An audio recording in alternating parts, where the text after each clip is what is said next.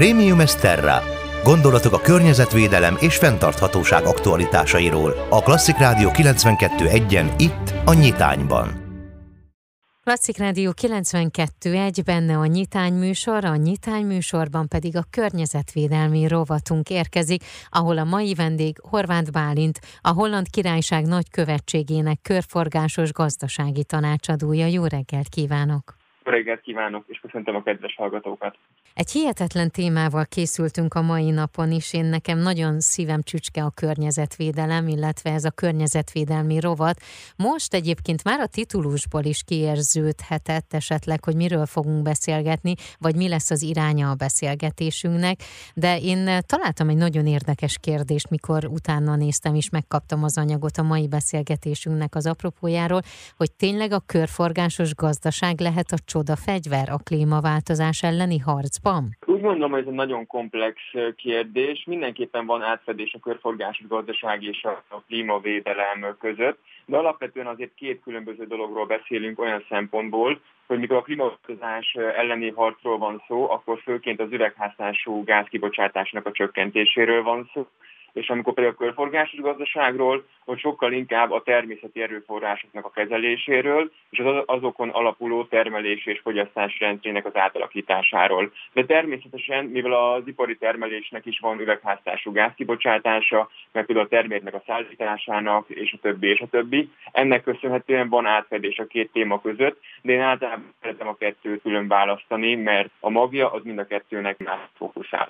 A körforgásos gazdaság, ahogyan a napjainkban ismerjük, az igazából az elmúlt 6 10 évben vált kifejezetten relevánsá és ismerté, amikor az Európai Unió szakpolitikai szintre emelte a megvalósítását, és egyre több ország elkezdett vele foglalkozni itt az Európai Unióban. Hogyha ilyen szempontból nézzük történelmileg, akkor én azt mondanám, hogy a körforgásos gazdaság, ahogyan most használjuk, az sokkal inkább egy ernyő koncepció, egy ernyő fogalom, amiben nagyon sok a fenntartóságnak a tématerületén korábban használt témát felvenítünk. Kicsit csúnyán fogalmazva még, még azt is mondhatnám, hogy egy ilyen újrabrendelés, ez a körforgásos gazdaság, egy újra koncepcionalizálás, mert tulajdonképpen korábbi fogalmakat veszünk vele elő körforgásos gazdálkodásnál mire, mire gondoljunk, ha mondjuk ilyen hétköznapból tudunk esetleg példát hozni?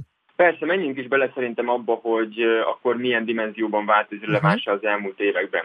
Ugye a körforgásos gazdaság az, az elmúlt 250 év lineáris ipari berendezkedésének az ellenpólusaként jelent meg. Korábban elvettük a természeti a természeti erőforrásokat, termeltünk velük, használtuk a termékeket, és a végén eldobtuk őket. Manapság már egyre populárisabb az a megközelítés, hogy a hulladék az tulajdonképpen egy emberi találmány, mert a természetben ilyen nem létezik, ott az egyik élő szervezet mindenképpen hasznosítja egy másik élő szervezetnek a hulladékát. Ugye erre a kedvenc példák általában, az állatürülék is tápanyagként szolgál a talaj számára, vagy amit a legtöbben hangoztatnak, hogy itt van az emberi légzés, belélegezzük az oxigént, kilélegezzük a széndiokszidot, a fák pedig megteszik ennek pont az ellentétjét, és ugye így látnak el minket levegővel, Szóval megvan a természetnek ez a körforgása. Napjainkra világossá vált, hogy lineáris termési struktúra már nem tartható fönn, és ezt kellene mindenképpen átalakítani egy körforgásos termelési és fogyasztási rendszerré.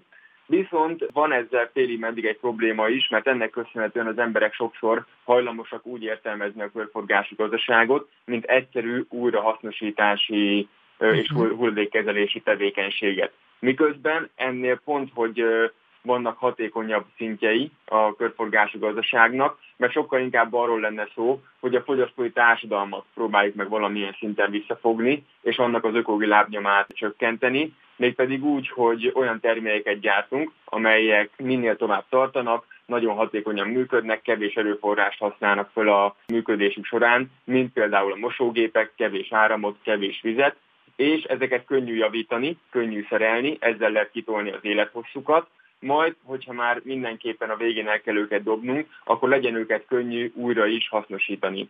Ha már szeretett volna egy mindennapi példát, akkor az egyik kedvencem a telefon, vagy nagyon uh-huh. sok elektronikai készülék, amiket, hogyha néha lejtünk, betörik a képernyő, elvisszük, szeretnénk megjavítatni, és milyen választ kapnak általában az emberek, hogy hát szerintem vegyen inkább egy újat, mert az még kb. olcsóbb, mint ezt megjavítatni. Na ez az, amit szeretnék a körforgású gazdaságban mindenképpen elkerülni. Ha már említettük a holland királyságot, hogy mikor indult a holland királyságban ez a körforgásos gazdaságnak a megváltoztatása vagy kialakítása? Ehhez vissza kell nyúlnom a legelső kérdéshez, amikor pontosan arról kérdezett, hogy most éppen körforgású gazdaságnak nevezzük, de korábban is csináltuk-e már, vagy éppen más volt ennek a neve. Ugye az is volt a konklúzióm, hogy persze mindig is foglalkoztak ezzel emberek, csak éppen nem nevezték így. Hát Hollandia erre szerintem a tökéletes példa, mert tulajdonképpen egy szörnyen kicsi országról beszélünk, amelynek, amelynek mindemellett több mint kétszer akkor a lakossága, mint Magyarországnak. Szóval nyilván számukra mindig is prioritás volt az, hatékonyan kezeljék az erőforrásokat. Ha már korábban utaltam erre, hogy a természetben azért nincs hulladék, mert mindenki, vagy minden élőlény a másiknak az outputját hasznosítja, akkor erre mondanék is most már konkrét példákat, uh-huh. mert hogyha arról beszéltünk, hogy újrahasznosítás, a körforgású gazdaság az nem csak az, sokkal inkább a fogyasztói rendszernek a megreformálása. Van ennek egy manifestációja az ipari rendszerünkben is, úgy nevezzük, hogy ipari szimbiózis. Ez pedig azt jelenteni, vagy azt jelenti, hogy az ipari rendszereink is nagyjából néznek ki úgy, mint a természeti ökoszisztémák, hogy az egyik ipari vállalatnak a mellékterméke vagy hulladéka az egy másiknak lesz az inputja. És ha már kiemeltem azt, hogy a hollandok nem vagyok az üzleti modellekben, szóval úgy kialakítani körforgásos gazdasági megoldásokat, hogy ez mindenki számára pénzügyileg is megérje. Szerintem a másik igazán unikális dolog Hollandiával kapcsolatban az ennek az ipari szimbiózisnak a megvalósítása. Pár tényleg már, már úgymond elszállt példa erre, hogy Hollandiában például a betonnak a helyettesítésére az építészetben használnak gombát. Hirtelen eléggé légből kapottnak tűnhet, de az ennek a lényege, hogy a gombának a fonala, a micélium, az egy igen erős anyag, és hogyha az más egyéb mezőgazdasági hulladékkal vegyítik, akkor egy eléggé erős masszát lehet belőle képezni. És hát a fő cél, amit mondtam, hogy hosszú távon kiváltsák belőle, vagy kiváltsák vele a beton, mint építőanyagot, Ilyen szinten még nem járunk, nincsenek még gombaépületek Hollandiában, viszont a gazdasági minisztériumnak vannak már olyan tárgyalószobái, ahol a falak és a különböző panelek, meg egyéb berendezési eszközök ilyen anyagból készültek. Szóval ez egy tökéletes példája annak, hogy hogyan lehet teljesen radikálisan átgondolni a fogyasztási rendszereinket, és valamilyen teljesen új anyagot használni olyan célokra, amelyekre korábban még soha nem is használtuk.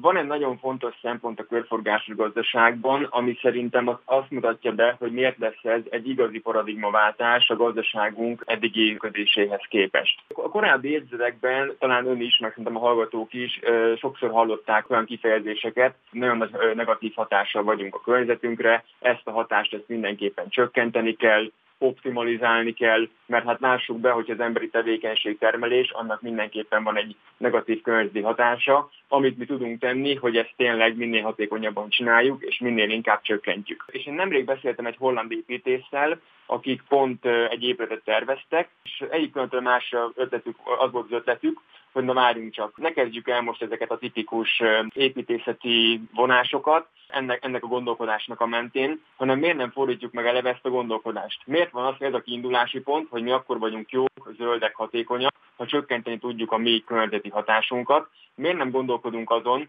hogy valami olyan környezeti hatást váltsunk ki, ami pozitív. Tehát ezt a negatív környezeti hatást pozitívba fordítani. Most ez megint hirtelen kis ilyen légből kapottnak tűnhet, mint a korábbi gombaépület, de hagyd mondjam erre, erre a kedvenc példámat.